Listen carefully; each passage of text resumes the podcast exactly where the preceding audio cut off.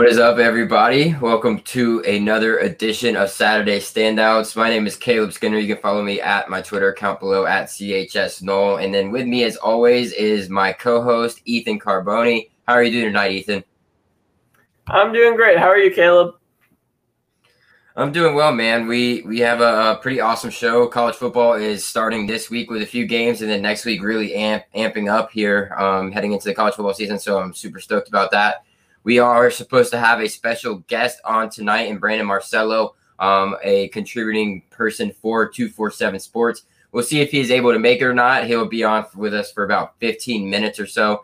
So um, while we wait for him, what are you what are you most excited about, Ethan, with college football right around the corner? Well, I mean, first off, just doing the show and seeing what underdog teams. I believe this is actually a new record. You showing up three weeks in a row. That's a good sign. Oh yeah, yeah, it's been you know kind of a moving process for me and trying to get comfortable in my new location and everything and whatnot. But um, it's been it's been pretty exciting. But um, you know, I guess you know while we wait for Brandon to come on, we can just go ahead and jump into the other half of what we are going to do in tonight's mm-hmm. episode, and that's make our conference picks. Who each one of us are going to root for from each conference. So, Ethan, I'll let you take it away and explain it to the people what exactly we're doing here. All right. So pretty much before I even hopped on the show for the first time with Caleb, I came up with the idea that we need to choose a team that we are going to follow in each conference and just root for and hope that they have a great time and they do the best. So obviously we have our favorites. We have obviously a couple favorites to win the conference, Bama, etc. We're just gonna see out of all of our teams because we were only allowed to do two teams that have predicted ten or more wins for the year whoever ends up with a better record won't have to do like a loser's dare. I think it'll be of the winner's choice or something. Me and Caleb still need to discuss that. Nothing too crazy mm-hmm. because I'm not getting a tattoo of Caleb's face on my cheek or something like that. I know he's crazy like that, so we'll figure that out. Yeah, definitely. It's going to be fun. Um, it was fun going through these and, and, just finding different reasons to go ahead and pick a team in, in each conference. So I'll, I'll, let you lead it off. Who, what conference do we have first, brother? All right, you know, let's work our way up to the big ones. Let's start off with the independents, which I'm pretty sure both of us really just went out with starting with a bang, starting with a heavy team. So I personally went with Liberty, Malik Willis, Hugh Freeze. Love the team. What can you say? Like, I want to start off with a good team. I'm starting off with Liberty for my independent pick.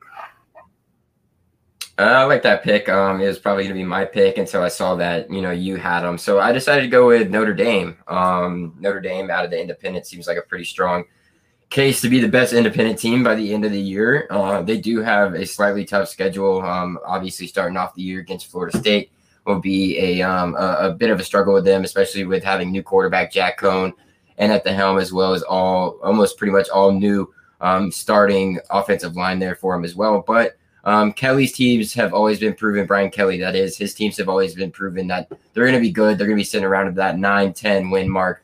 Um, so I feel pretty confident in, in, Brian Kelly and what he's going to be able to do to get the job done there at Notre Dame. He has to travel to Virginia, Virginia Tech, and Stanford, which will all be pretty decently tough games. But I, I see Notre Dame kind of settling in as the year moves on, and that should be good. They also have to play USC, North Carolina, Purdue, um, and those are some pretty big games um, at home uh, for for Notre Dame. So their schedule isn't necessarily that easy, but I have the confidence of Brian Kelly and what he has been able to build at Notre Dame and then moving forward to be, um, you know, the best team when it comes to independent squads for this upcoming college football season.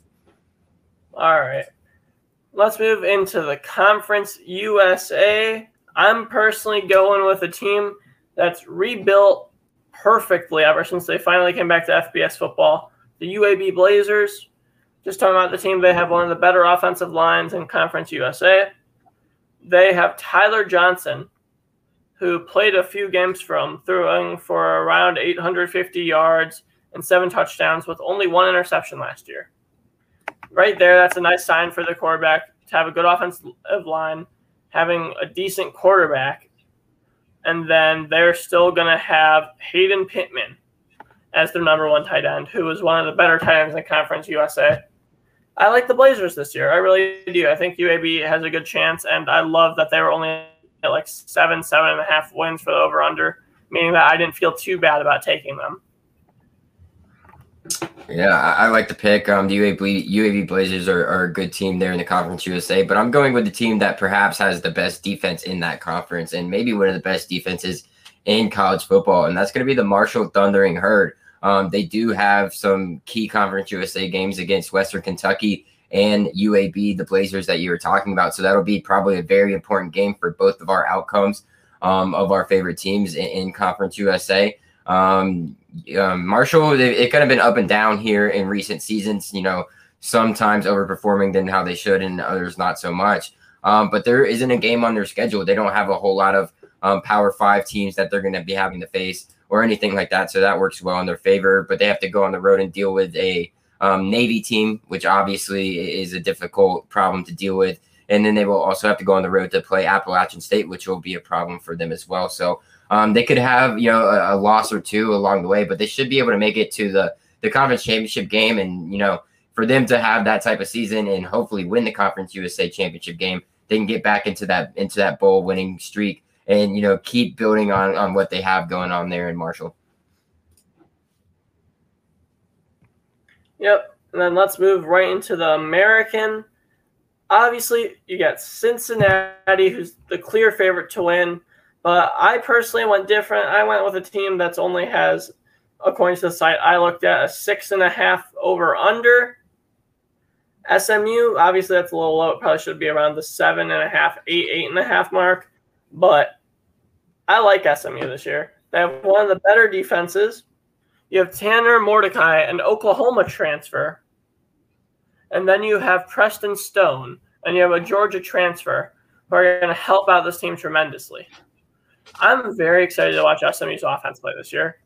And then just looking at the defense, they had the 78th ranked defense last year. Could be better, could be worse. A middle of the pack defense in the American is not a bad thing. And truthfully, if they can just up it into the 50 range, 55, then SMU could potentially even challenge for the American title, which I'm very intrigued to see happen. Yeah, not a bad pick. Um, everybody is pretty much gushing over Cincinnati and what Cincinnati is going to do with um, Ridder there at the quarterback position, and neither one of us decided to go with Cincinnati there in the American. Um, for me, I'm taking uh, the team with a new head coach, but a pretty proven track record in their conference as well as on the national stage and level here. And that's I'm going to stick with a Florida team and go with um, the UCF Golden Knights over there in Orlando, Florida.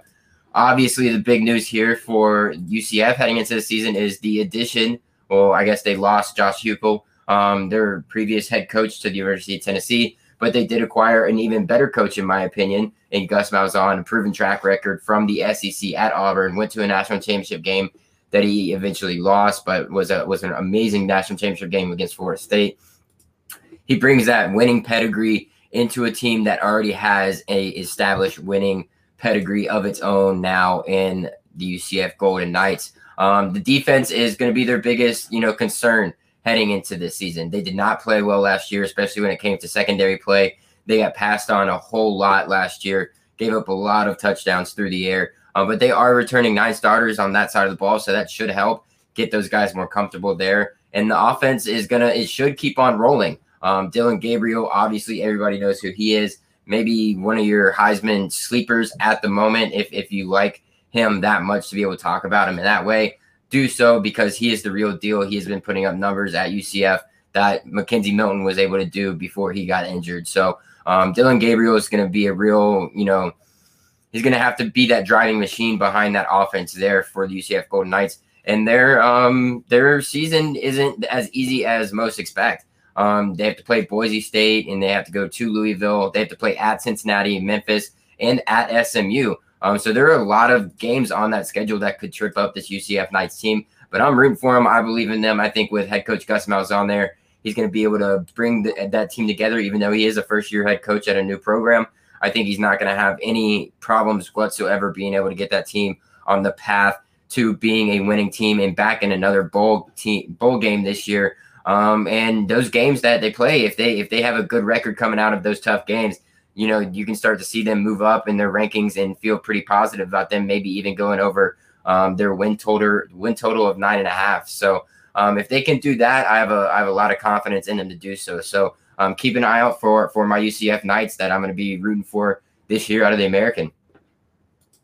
Yep, for sure. They're probably going to end up being the best team in Florida. So don't don't don't don't do that yet.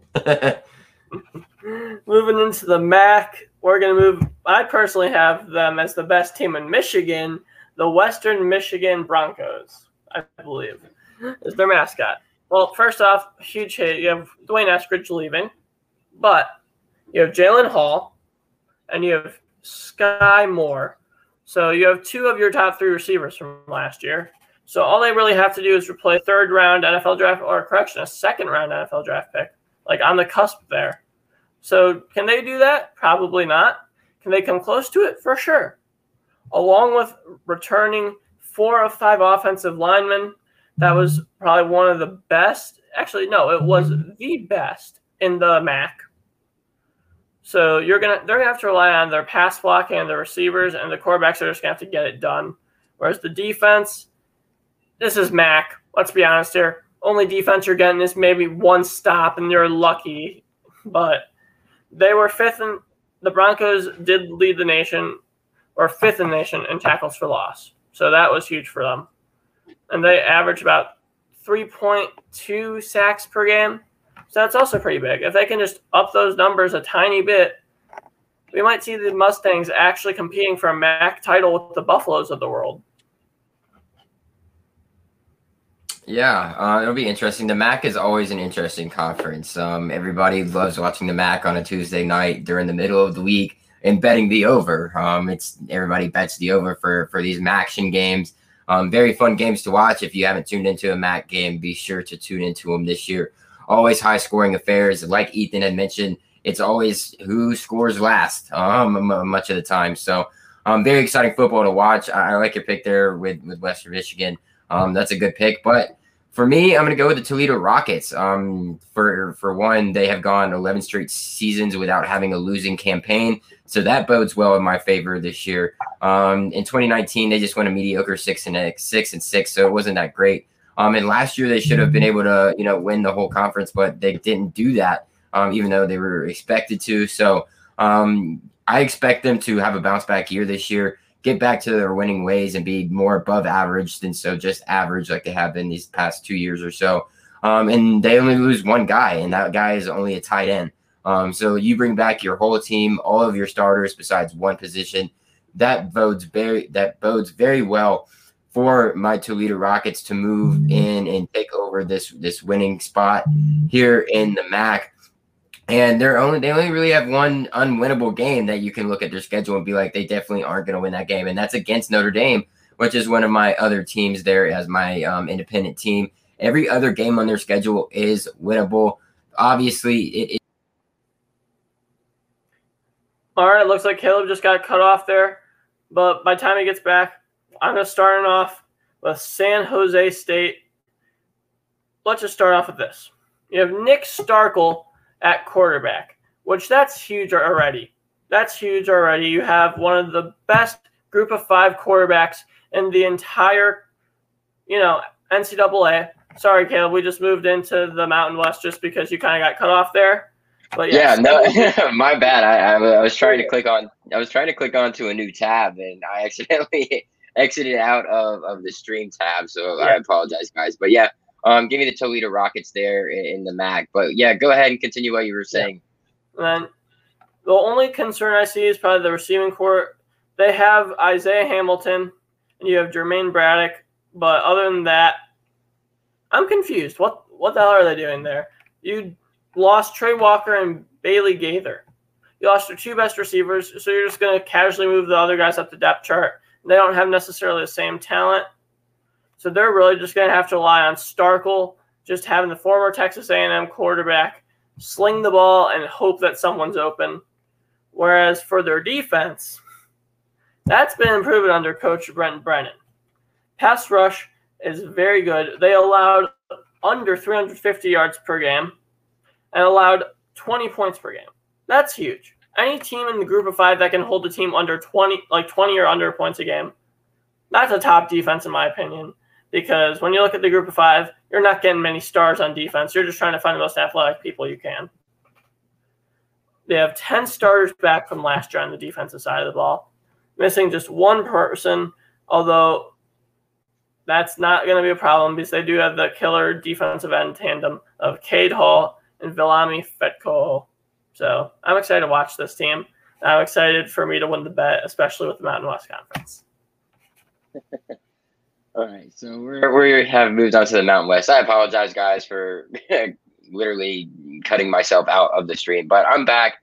Um, and now we're in the in the Mountain West. I am gonna go with the uh, Hawaii Rainbow Warriors here.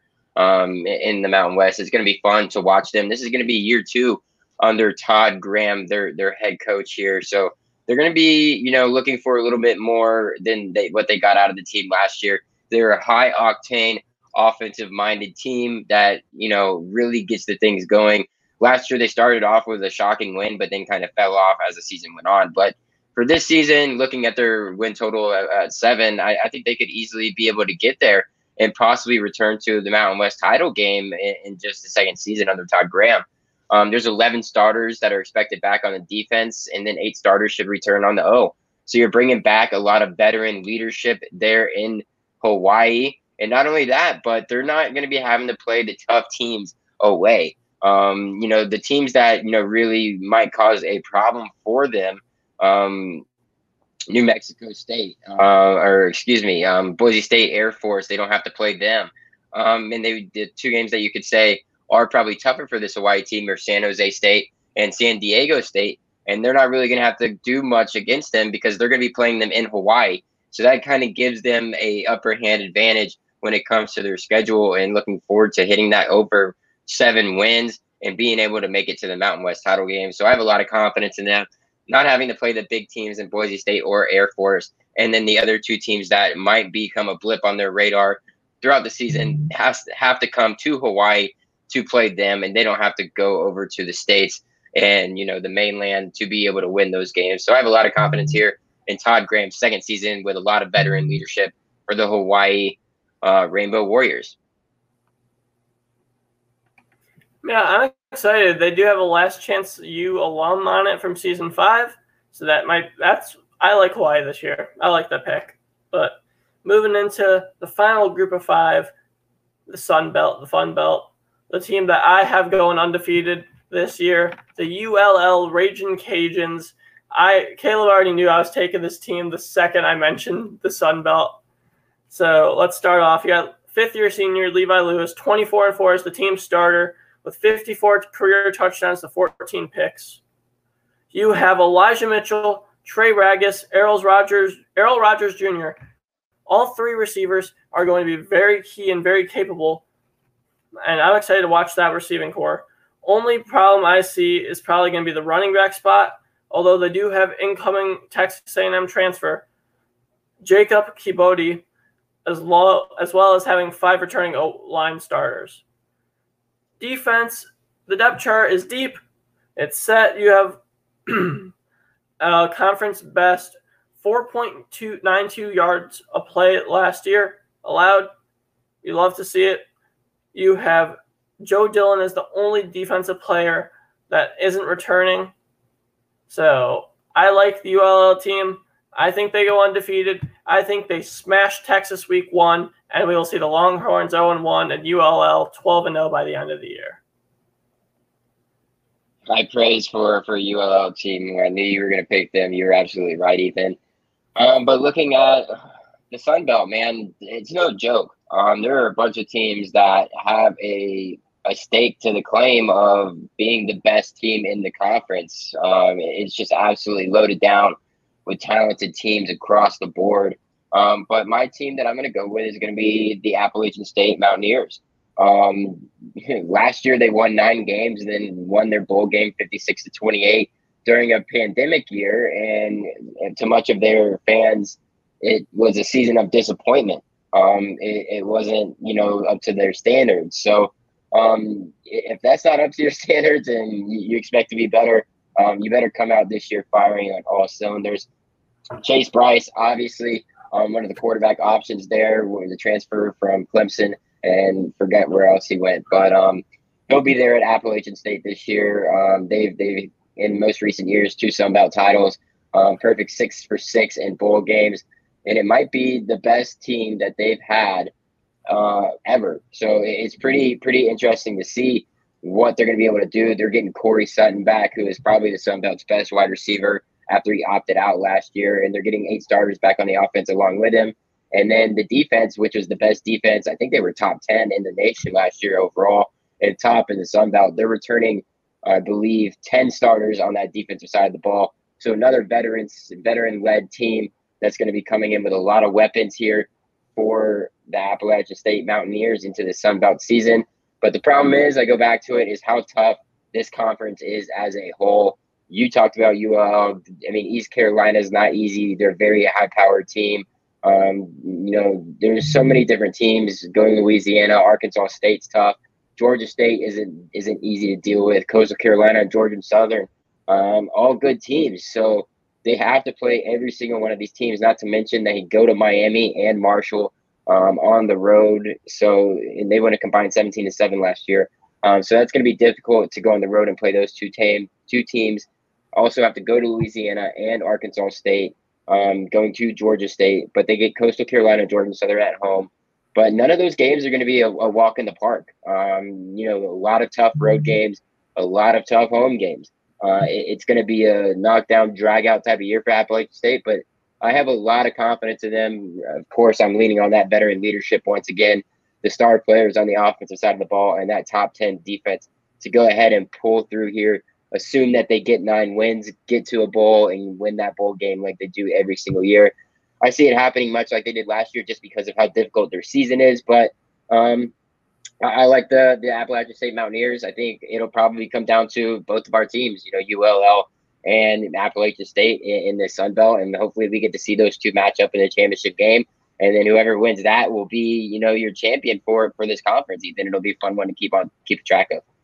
Yep, Moving into the SEC. I don't know why you just put that up, Caleb. Not funny. We are going, I'm just going to say this right now. We are going Alabama for obvious reasons. They are the best team in college football over the past decade. Nick Saban has a sophomore, redshirt freshman, whatever the hell he is, Bryce Young. I love this. He's a young kid He's a Heisman contender. You have a first round wide receiver in John Metchie. You have the best defense Alabama has had in the past five years. Let's see what the hell they're going to do. Let's see what Nick Saban wants to do with this team and whether they're going to be able to be the Alabama team that goes 12 and 0. And I just chose an obvious team. And everyone's going to hate me for it, but I don't care. Yeah, you, you probably you probably chose the most obvious team for for this thing to be able to root for. Um, Alabama, always Alabama. Perry, you are 100 percent correct. That is always how it's going to be. Alabama is going to be Alabama, but I am going to take a shocker out of here, out of the SEC West as well, and I'm going back to my former head coach, Jimbo Fisher, there at Texas A&M University. Texas A&M is one of those teams that hasn't had a national title in quite some time. You have to go back a ways but Jimbo Fisher is built for this. If you remember, in his fourth year as head coach, is when he won the national championship with Florida State. This is going to be his fourth year as the Texas A&M head coach, and there are a lot of comparisons to that, other than the fact that there are really big quarterback questions there in in um, College Station, Texas, compared to what he had coming in at Florida State and Jameis Winston. So that's going to be the biggest concern here for the Texas A&M Aggies. On the other hand, um, they've got a great recruiting class. They have, a, you know, obviously a head coach with national championship on his resume, a schedule where they don't have to play Florida and they don't have to play Georgia. And the two teams that are probably their biggest contenders here and knocking them off this season, Alabama and Auburn, they don't have to go on the road to play. Alabama and Auburn both come to College Station to play the Aggies. So I I think that bodes very well for um, A&M you know, moving forward in, in the SEC West and being able to possibly make a run at the SEC championship game. Um, they do have a couple tough road games against LSU and Ole Miss, um, but you know those could be you know teams that aren't necessarily what they're built up to be at the start of this season as we head in you know as we get going throughout the SEC schedule. Um, Alabama obviously is the biggest question mark here, and that was their biggest you know stop from them I think last year uh, from going 11 and one and playing in the in the SEC championship game um, was obviously Alabama. Obviously, everybody knows what happens when Nick Saban faces a former, you know, coordinator of his. If you remember correctly, Jimbo Fisher was on um, Nick Saban's staff when Nick Saban was at LSU. So that's how that goes. Hopefully, Jimbo can kind of kick the tires on that, you know, myth, if you will, of of losing of coordinators losing to Nick Saban. But it'll be a tough one. That's going to be the biggest game on their schedule. I guarantee you, Jimbo has that one circled on him on his schedule. Um, and this is a this is the contract um, for Jimbo Fisher. Jimbo got that ten year, hundred million dollar contract, and this is going to be the year that he has to prove it. Are you gonna? Are you ready to beat Alabama? Where we expect you to be? That's what all the Texas A&M Aggie fans are saying. We are ready. This is the year, even though we're not very sure what's happening on um, you know, at the quarterback position. Um, but they will be knocking on the door of the SEC West, and that'll be very interesting to see what happens. I'm pulling for the Aggies. I'm pulling for Jimbo Fisher there in the SEC West, and I think they ultimately pull it out. Maybe eventually get that win against Alabama. Hopefully, if not, Alabama slips along the way and kind of boost my my Aggies ahead in this SEC um, pick 'em between me and Ethan. Um, but with that being said, we'll move into on from the SEC and we'll go into the um, let's just do the uh, the Big Ten here. Um, actually, we'll save the Big Ten because I know that somebody Ethan really wants to talk about in there. We'll go with the Big Twelve here, and for the Big Twelve, the team that I'm going to be rooting for this year is going to be the Baylor Bears. Um, you know, they lost their head coach a year or two back, so there's a lot to be watched in this year. They went 20, 11 and three in 2019, two and seven last year. Did not have a great year in 2020. So it's going to have to be something that you know they work around. But I'm rooting for this team. I like the Baylor Bears. I kind of like, um, yeah, Ethan left. I'm not sure what exactly is going on. He he might have had to try and get our guest on or help him out. But we're working on getting Ethan back. We'll let you guys know when he's back. We'll bring him in. Um, yeah, Christian, I know I'm the only one up in here and show my beautiful face to to all the people out there. But yeah, I'll be I'll be riding the Baylor Bears. Um, they had great chemistry back in 2019, and a little bit of magic would help them a, a, along the way. And Ethan is back, guys. Give me one moment. Bring him in. Ethan, how's it going? Everything good? Yeah, my Wi-Fi just decided. You know what? We're gonna decide to screw with you. So where are we at here? Looks like we're both having some technical difficulties tonight, but we're start we're started off um, here after the SEC and moved to the Big 12 because I know the other conferences are pretty important to us and what we want to talk about. Um, and I'm on the Baylor Bears. Um, they they went two and seven last year, not great. Um, but they lost three of those games by seven points or fewer, and we're actually in a fight in most of them. So, um, you know, if you can just make a little bit of an improvement here, you can change and flip that from a two and seven team to a seven and two team, which could be huge for the Baylor Bears in the Big Twelve. Um, they're not a whole lot of layups in their conference. You know, obviously Texas State, Texas Southern, Kansas to kick things off. That helps them tremendously and they should at least try and split, you know, home games against West Virginia and Texas Tech, and then hope, hope to pull off a big win over BYU. Um, it's going to be some big things. Dave Aranda, obviously coming over from LSU, is you know has his work cut out for him. I'm not exactly sure what is going to happen with this Baylor Bears team. I, I just like Baylor. Um, I've always liked Baylor. I like the the swag they carry with them. I, I and they're not talked about enough, in my opinion, in the Big 12. They kind of get overlooked by a whole lot of these other teams. You talk about Texas, Oklahoma, TCU, Texas Tech, um, Oklahoma State, Oklahoma. These teams get talked about, Iowa State even. I want to see Baylor come out here and surprise a lot of people. Kind of my biggest underdog pick here in our conference picks. Um, but with that being said, I did not choose Texas, and I know Ethan did not choose Texas. I'm a big horns down type guy. Um, I hope that remains a thing. So, um, Ethan, what who, who do you have here in the Big 12? You know, I decided let's go with Oklahoma State. You know what's funny, Caleb? Uh, I'm actually having to like go do all my re- not. I have to pull up all my research tabs on uh, another thing with data only right now, but I pulled it up. And you know what? You got Spencer Sanders coming back. I don't know why I decided to blank on that name. That's huge. You have a fifth year quarterback. Huge for any team to have a quarterback just decide, hey, I want to show up and play football another year. I hate that the pandemic happened and let's go you have this team losing one of their best receivers of all time, one of their better running backs of all time, and Tylan Wallace and Chuba Hubbard. And then after that, you're really kind of screwed, except for the simple fact of having Mike Gundy as your head coach. That's huge. You still have Tay Martin, Brennan Presley, who had extraordinary performances in their bowl game. I'm excited to see what they make with this new season, along with this young defense, which is featured Colby Harrell Peel. I'm excited to see what, what he does. He was all Big 12 safety these past two years, and he'll be an NFL draft pick this year once he shows out once again. It's never bad to pick a Mike Gundy led football team. I will tell you that. I like your pick there, Ethan. I just did not want to go with the same team with as you, so I took a team as an underdog. But with that being said, we'll move on to our next conference. Which one you want to go with? All right, let's go with the Pac 12. All right, Pac 12 it is. Lead us off, baby. All right, I'm going with the UCLA Bruins just for a simple fact of I love DTR. I love the fact that a five star quarterback went to U- UCLA, Chip Kelly, and they still haven't been good. But this is their year. I've always liked UCLA, and I want to see if the Bruins can show anything. Chip Kelly, this might be, this is his do or die season, in my opinion. DTR was handpicked by Kelly, according to, like, quoting Athlon Sports here. And third year as their starter, 12 touchdowns and four picks. That's pretty big. He needs to make a leap his senior year. He needs to. He's supposed he was supposed to be an NFL caliber quarterback gone last year, whatever, coming into UCLA. Nope. Oregon needs to see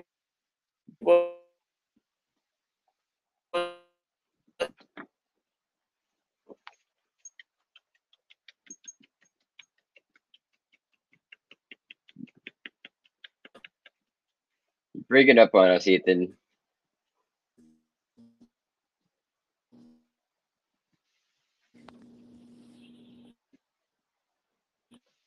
Find a good spot.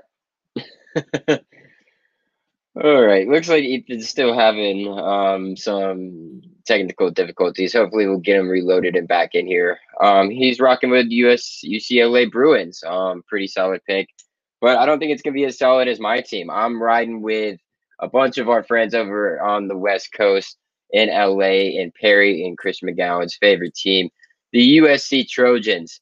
Set in their season total at nine wins. Over under there, I think they could easily go over. And the biggest reason I, am taking USC here is because of their quarterback play Kedon Slovis. I'm a huge Kedon Slovis fan, was a big fan of his last year. He put out a lot of big games last year that he needed to. Really, really clutch under pressure at the end of games is going to be great. They're, the passing game should be top notch there in the Pac 12 for them. So, really looking forward to that. The defensive back um, field is, is seven full of NFL types. It's going to be fantastic for them. And the schedule is a big help as well. Um, two of the teams that you would want to avoid if you're USC heading into this season are obviously Washington and Oregon, and they don't have to play either of them this year. And that works out tremendously for them. Um, Utah game is at home. That bodes well and they do have to play BYU, San Jose, at Stanford, and UCLA. Um, you know, San Jose has hasn't been that great in, in in the Coliseum, so that bodes well for them. But they do have to take road trips to Notre Dame, Arizona State, and Cal, which will be a little bit of a problem. Obviously, that Notre Dame game will be huge. Arizona State always very well coached there with Herm uh, Edwards there as their head coach. Um, and they also have to play Colorado and Washington State might be a, a bit tricky as well. But not having to play Washington and Oregon is a huge bonus for the USC Trojans heading the next year with Kedon Slovis at the helm. Um, it's USC. We're not really sure what to get out of them here in recent years, but their schedule is good enough that they should be able to roll through most of the schedule, get back to the Pac 12 championship, to the third one in the past five years, and hopefully win it. Um, it's about time USC USC wins one of these. Um, and why not? I think this might be the year that we can start having a conversation that USC could have college football playoff implications. Finally, we get a team in the Pac 12 other than Oregon, which would be amazing to see happen. I'm riding the Kedon Slovis train. I'm riding USC in their schedule into a 10 win season here, and I'm taking them for the Pac 12. See, I'm deciding for next the Big Ten. I know you chose Baylor, you chose Florida State, two teams that aren't going to do so well this year. But I also have to go with the favorite team of mine, Illinois. A lot of Instagram pages I'm seeing are predicting them to go one and eleven. A lot of sites I'm seeing them saying three and nine. But in reality, this team has the ability to go anywhere from the three and nine to the seven and five. My guess is around the six and six, and truthfully, I love that for them. That's huge. If they can get six wins, that's something that wasn't predicted for them at all, according to most major analysts. So that'd be great. But just going into this team, you have fifth year, fourth year, whatever starter, six year quarterback, soon to be 24 year old Brandon Peters. That's huge for any team. This is the second time Illinois had a three year starter in almost a decade. And then just starting off, you know, you lost the wide receiver talent. All right, whatever. But you have young and talented fast receivers. You have an offensive line that has 34 combined total starts throughout the offensive line. And then you have a top former top 50 prospect in Luke Ford as a tight end, along with your returning leading receiver, Daniel Barker. And you have your four returning leading rushers from last year. Going into the defense, you have the best linebacker in the Big Ten, Jake Hansen. You have one of the better pass rushers and edges in Owen Carney. Then you have Tony Adams and Sidney Brown, who are a decent corner safety duo, along with the best kicker and best puncher duo in the entire NCAA with Blake Hayes and James McCourt. Well, there's something you can hang your hat on at least. Yep. um, yeah, uh, I think Illinois should be a vastly improved team than, than what they have been. Um, but with that being said, I'm to pick a team that didn't necessarily have the season that they wanted to last year. They started off 0 and 5 last year in the Big Ten and didn't do all that well, but they ended the season, you know, pretty decent, went on a little streak of their own. And that's to be the Penn State Nittany Lions. And the main reason I, I am choosing the Penn State Nittany Lions is because of their head coach, James Franklin. I have a lot of trust in what James Franklin is able to do as a head coach. He's great on the recruiting trail. We all know that. But I think he's also one hell of a head coach as well. He's going to get this team back on track this season. And it's not going to be easy. The Big Ten's difficult, of course. Um, and they don't have the obvious stars that you're used to, excuse me, seeing from the Penn State Nittany Lions. But they are a deep, very athletic, very talented football team. And they didn't um, really need a whole lot. They, they picked up a few good pieces from the transfer portal, which helps them as well moving into this year. And they should start off a whole lot better than going 0 and 5 to start the season before having to get up for a Michigan game. Um, they have games at Wisconsin, Iowa, and Ohio State, which will probably mess up, you know, any hopes they have of necessarily winning the Big Ten title. Um, but those are big games, and maybe if you win two of those, you're looking good. Um, and they have home games against Auburn, Michigan, and Indiana, which are all tough games, albeit they are at home. But those are three teams that are tough. Indiana's on the up and coming. Michigan's Michigan, and Auburn is obviously Auburn. But this team, like I mentioned before, is going to be a whole lot better than they were last year. They're going to show us a lot more than what we were able to see from last year in a pandemic season. Um, so if they win out of those six games that I just talked about, the majority of those, that helps us tremendously moving forward here in the Big Ten. Um, they should get out to a better start. They should not start out 0 and 5, and they should finish strong and just get better as the season goes along. Um, they just kind of want to forget about that 2020 season and um, you know, just really character build into this 2021 season and start fresh and, you know, build on on what Penn State has been able to do after a very lackluster season last year. That is probably one of the worst in Penn State history, um, especially when it comes to starts. But I, I like the Penn State Nittany Lions there in the Big Ten. That'll be the team I'm rooting for, specifically because of James Franklin as their head coach. Makes sense. Also, I want to apologize. My Wi-Fi is that bad that I keep glitching in and out for some reason with my camera, so I'm just going to turn it off so that we can actually enjoy the next 20 minutes of our show. And you guys can as well. But let's move into yes, our topic, which is the huge merge alliance, whatever it's going to be called. Oh, hold on. We, we have one more, one more, one oh, more, um, one more conference. You, you're skipping the the best conference out there, buddy. Oh, I thought you went over it when my Wi-Fi decided to die. No, we did not. We did not. All right, my bad. Then let's go into the ACC, which has the third best team in Florida in it. Don't have to be rude there, but I'll I'll lead I'll lead it off. Um, obviously the team I'm going to be rooting for here in the ACC are my Florida State Seminoles. I'm to try and lean this up. You guys see that spear in the background there. That's my team. That's who I'm to be rooting for. Head coach Mike Norvell's second year at the helm there in Tallahassee. Um, you know, going from Bobby Bowden to Jimbo Fisher, then the Willie Taggart area, and now we're with Mike Norvell. Um, hopefully, the team has a lot of energy and refound newness to themselves um, after last season with a new head coach and then building a different culture than that was there before. Um, still question marks at the quarterback position. Um, don't know if it's going to be, you know, Travis. Um, that's going to be Jordan Travis, excuse me. He's going to be the starting quarterback, or if it's going to be transfer um, McKenzie Milton, who was previously at UCF before shattering his whole knee and having to go through reconstructive surgery and almost had to lose his leg. But he came in this offseason. Not sure who we're going to see there. I fully expect McKenzie Milton to be the starter with a lot of Jordan Travis mixed in, running a little two quarterback system there at Florida State.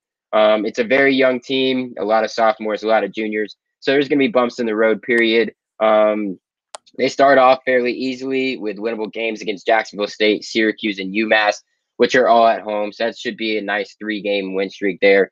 And they should be able to win enough games, even though they have probably one of the toughest, top 10 toughest schedules in the nation. Um, I think they had they had to play North Carolina, Clemson, um, Notre Dame to start the season, Miami, and I, I forget who I'm leaving out. Um, I'm sure there's a team I'm leaving out there, but uh, it's one of the harder schedules there for the Florida State Seminoles having this season. But we can't root for a team that's young, a team that's trying to build. And fo- college football, in my opinion, as a whole, with all my bias aside, is better when Florida State's good. So I really hope that that's the case this year.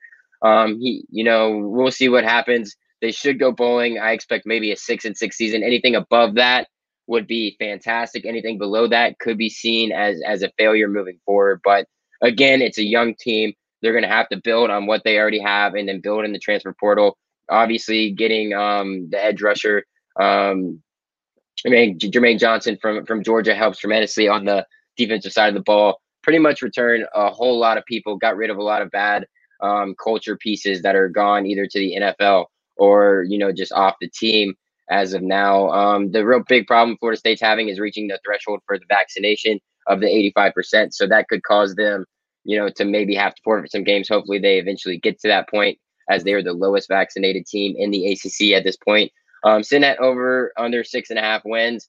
I, I'm not sure if I would take either side of that, but I'm going to be rooting for my Seminoles really, really hard, especially come this first game of the season on Sunday, prime time against Notre Dame. The only game on that night. It's going to be an exciting one to watch. New quarterback at Notre Dame, Florida State trying to build something. It's going to be at Florida State. Pretty much almost a sold out game. So that one is going to be fun to watch. Um, two new teams with new pieces added, and it's going to be an exciting matchup. But uh, go Noles for the rest of the season in the ACC. You know what I just realized? I just realized that my a lot of my teams end up having to play the exact same teams that I picked. I'm looking at this Pitt schedule and I see Western Michigan on it. But before I even go into that, let's just talk about the team. You have Kenny Pickett, a fifth year quarterback for this Pittsburgh team. Had 2,400 yards and 13 touchdowns last year for Pittsburgh's 39th ranked passing offense. He added eight rushing touchdowns on the ground as well. They need a running back. I'm sorry. You can't get your quarterback getting majority of these rushing yards. You're going to need Vincent Davis to have something. And in reality, I want to see a lot more of Jordan Addison, who was the ACC Rookie of the Year runner up last year. Like, this entire offense is insane. I love it. And Pittsburgh's always having a good team.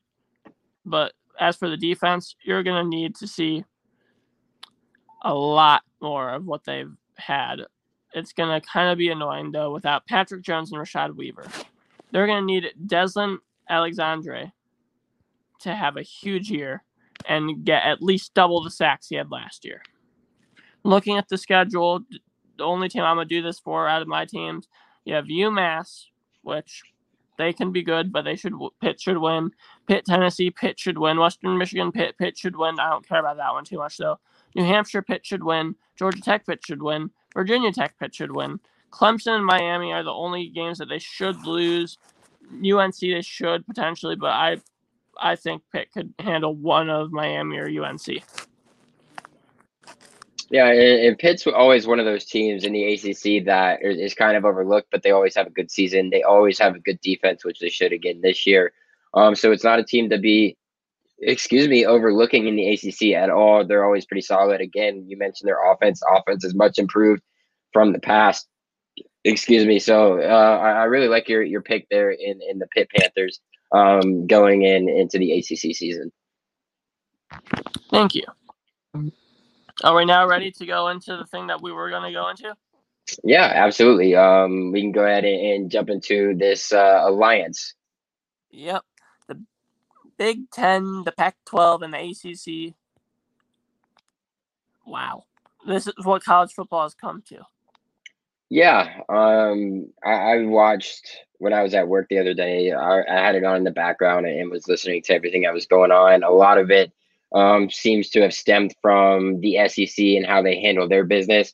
A lot of subtle shots, if you will, taken at the SEC without mentioning the SEC in the press conference. Uh, how how there's not a lot of how this thing is built on trust, um, not on money, not about money. It's about trust. It's about the fans. It's about the teams. It's about getting the exposure for the college athletes.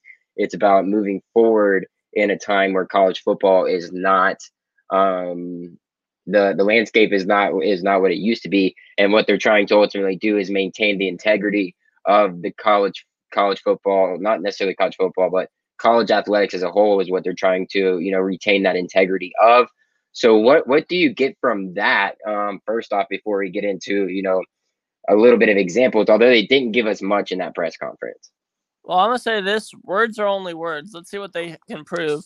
Because in reality are we really thinking that the three of the five big You lost you there, Ethan. Conferences, biggest basketball conference, Big Twelve. What? As of we recently, lost you there for a second, but you're back. All right, the Big Ten and the ACC are the two best historical basketball conferences. So they're they're doing it for money this is a money pull. They're not going to stay alone because they're afraid that their top teams are going to leave. And they formed this alliance, which I'm going to call a super conference personally, this is I think this is poor for a group of five and other teams. I doubt they like for football. Are you really going to tell me that they're going to go out of their way to go play lesser teams unless they pay a lot? No, they're going to do a lesser matchup is going to be Kansas versus Ohio State. Illinois versus Florida State, etc.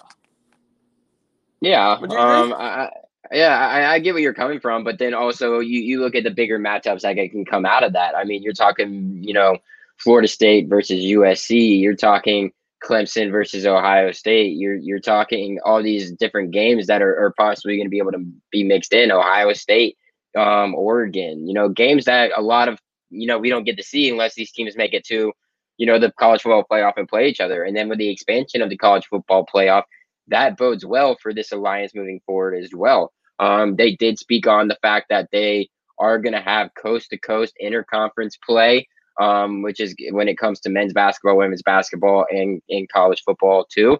Um, you, you did mention Ethan that two of the biggest, most historic college basketball conferences merging together with one that is, you know, pretty decent in itself in the Pac 12. It's going to be great for basketball. I think it's probably going to be the most beneficial for basketball for all three of these conferences. Obviously, we already have the Big Ten ACC matchup, but you know, moving ahead, that's going to be that's to be awesome to to see unfold. Pac-12 blending in with the ACC, blending in with the Big Ten. It's going to be awesome. My biggest concern here is there's no contract on the table. Um, there's no contract being signed by any of these conferences, and it's all built on trust. I get that you want to do that, but in, in, this day and age, who can you trust? You know, like I, I don't mean that in a negative way, but it, it's something that's difficult to achieve in this day and age when everybody's just looking for the biggest money grab to be able to make the most money for themselves. So at some point, is that going to happen? And when is this going to take shape? When when is this going to go into effect?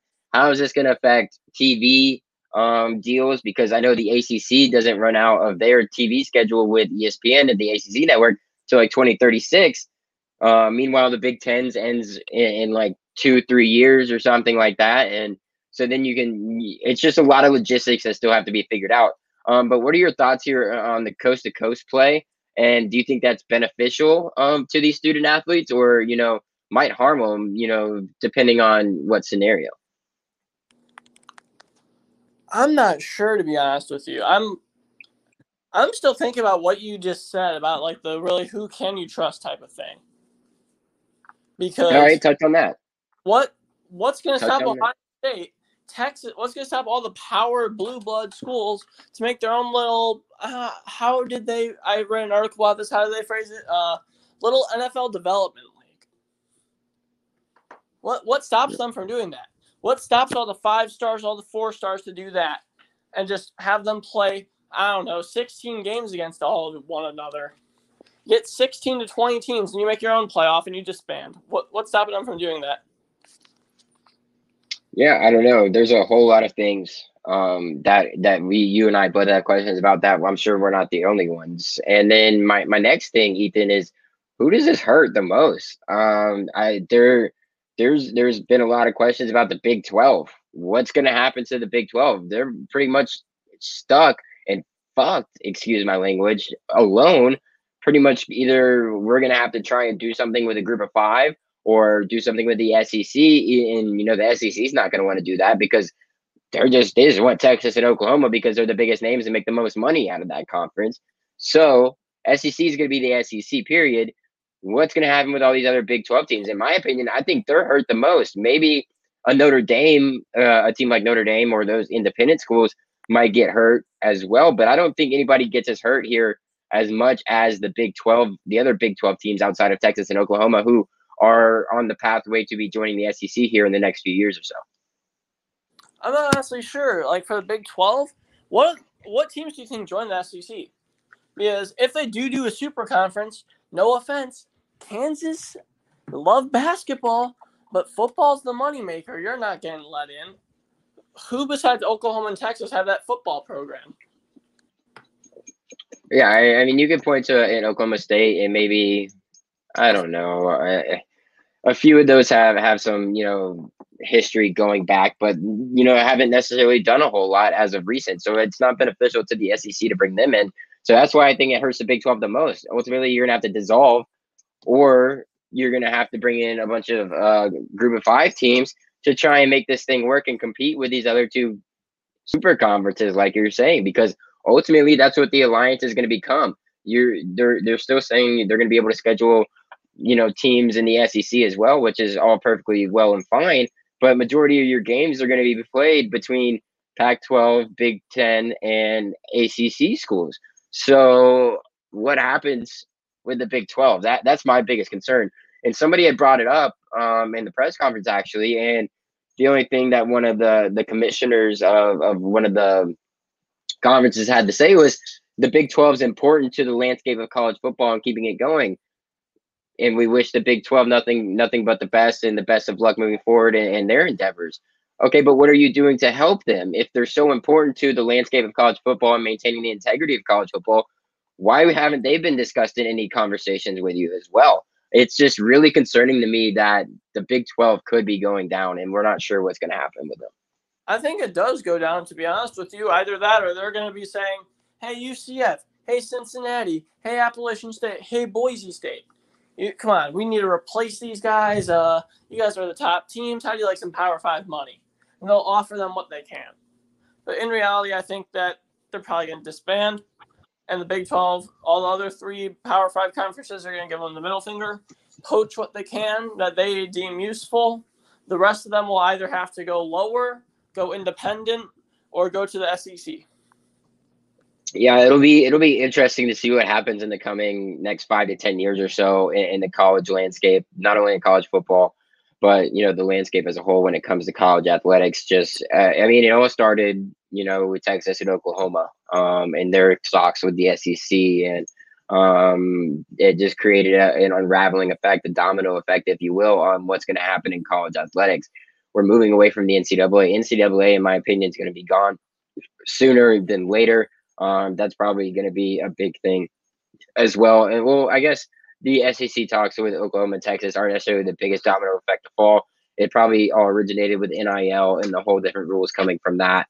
Um, that is kind of changed and made people rethink what this college landscape needs to look like and the direction that college athletics as a whole is moving towards in, the future than what it was. And instead of amateurs, now these are are practically, you know, professional athletes at this point, considering they're they're getting paid, they're going to be able to make their own decisions, and you know they're just going to be run by a governing governing body that is their alliance or their conference instead of by a overall reaching government governing body like the NCAA.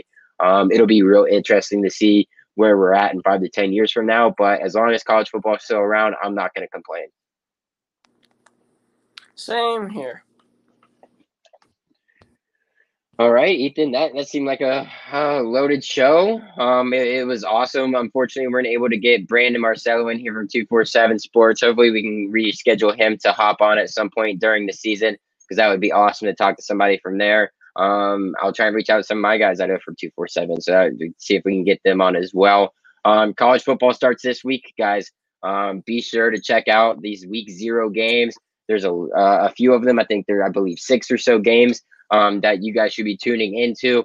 We'll probably touch on those a little bit next week, as well as you know next week we'll probably get into that week's games and talk about the big ones because there's a lot of big ones, uh, big games going on next week from Miami and Alabama, um, Florida State and, and um, Notre Dame, just to name a couple of those games. So I'm really looking forward to this college football season. And anything else you want to add, Ethan, before we go ahead and log off? Uh, look for Nebraska to lose by 40. Oh, just a big Nebraska hate on the show tonight. Um, but yeah, other than that, if you guys have been watching, check out um, the ticker at the bottom. If you haven't been able to watch live, head over to mybookie.ag and use code USN for double USN 100, excuse me, for double your first deposit. Put in $50, get $50 free play, guys. It's awesome stuff, especially with college football right here upon us now.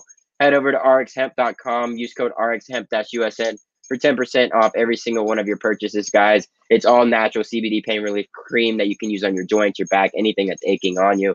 And then also head over to teespring.com backslash stores backslash unwrap and pick up all of your favorite shows and your regular just USN unwrap sports merchandise and apparel from teespring.com backslash stores backslash unwrap. You'll find all of the good stuff over there, guys. We want to thank you for tuning in once again and, um, you know, go Noles.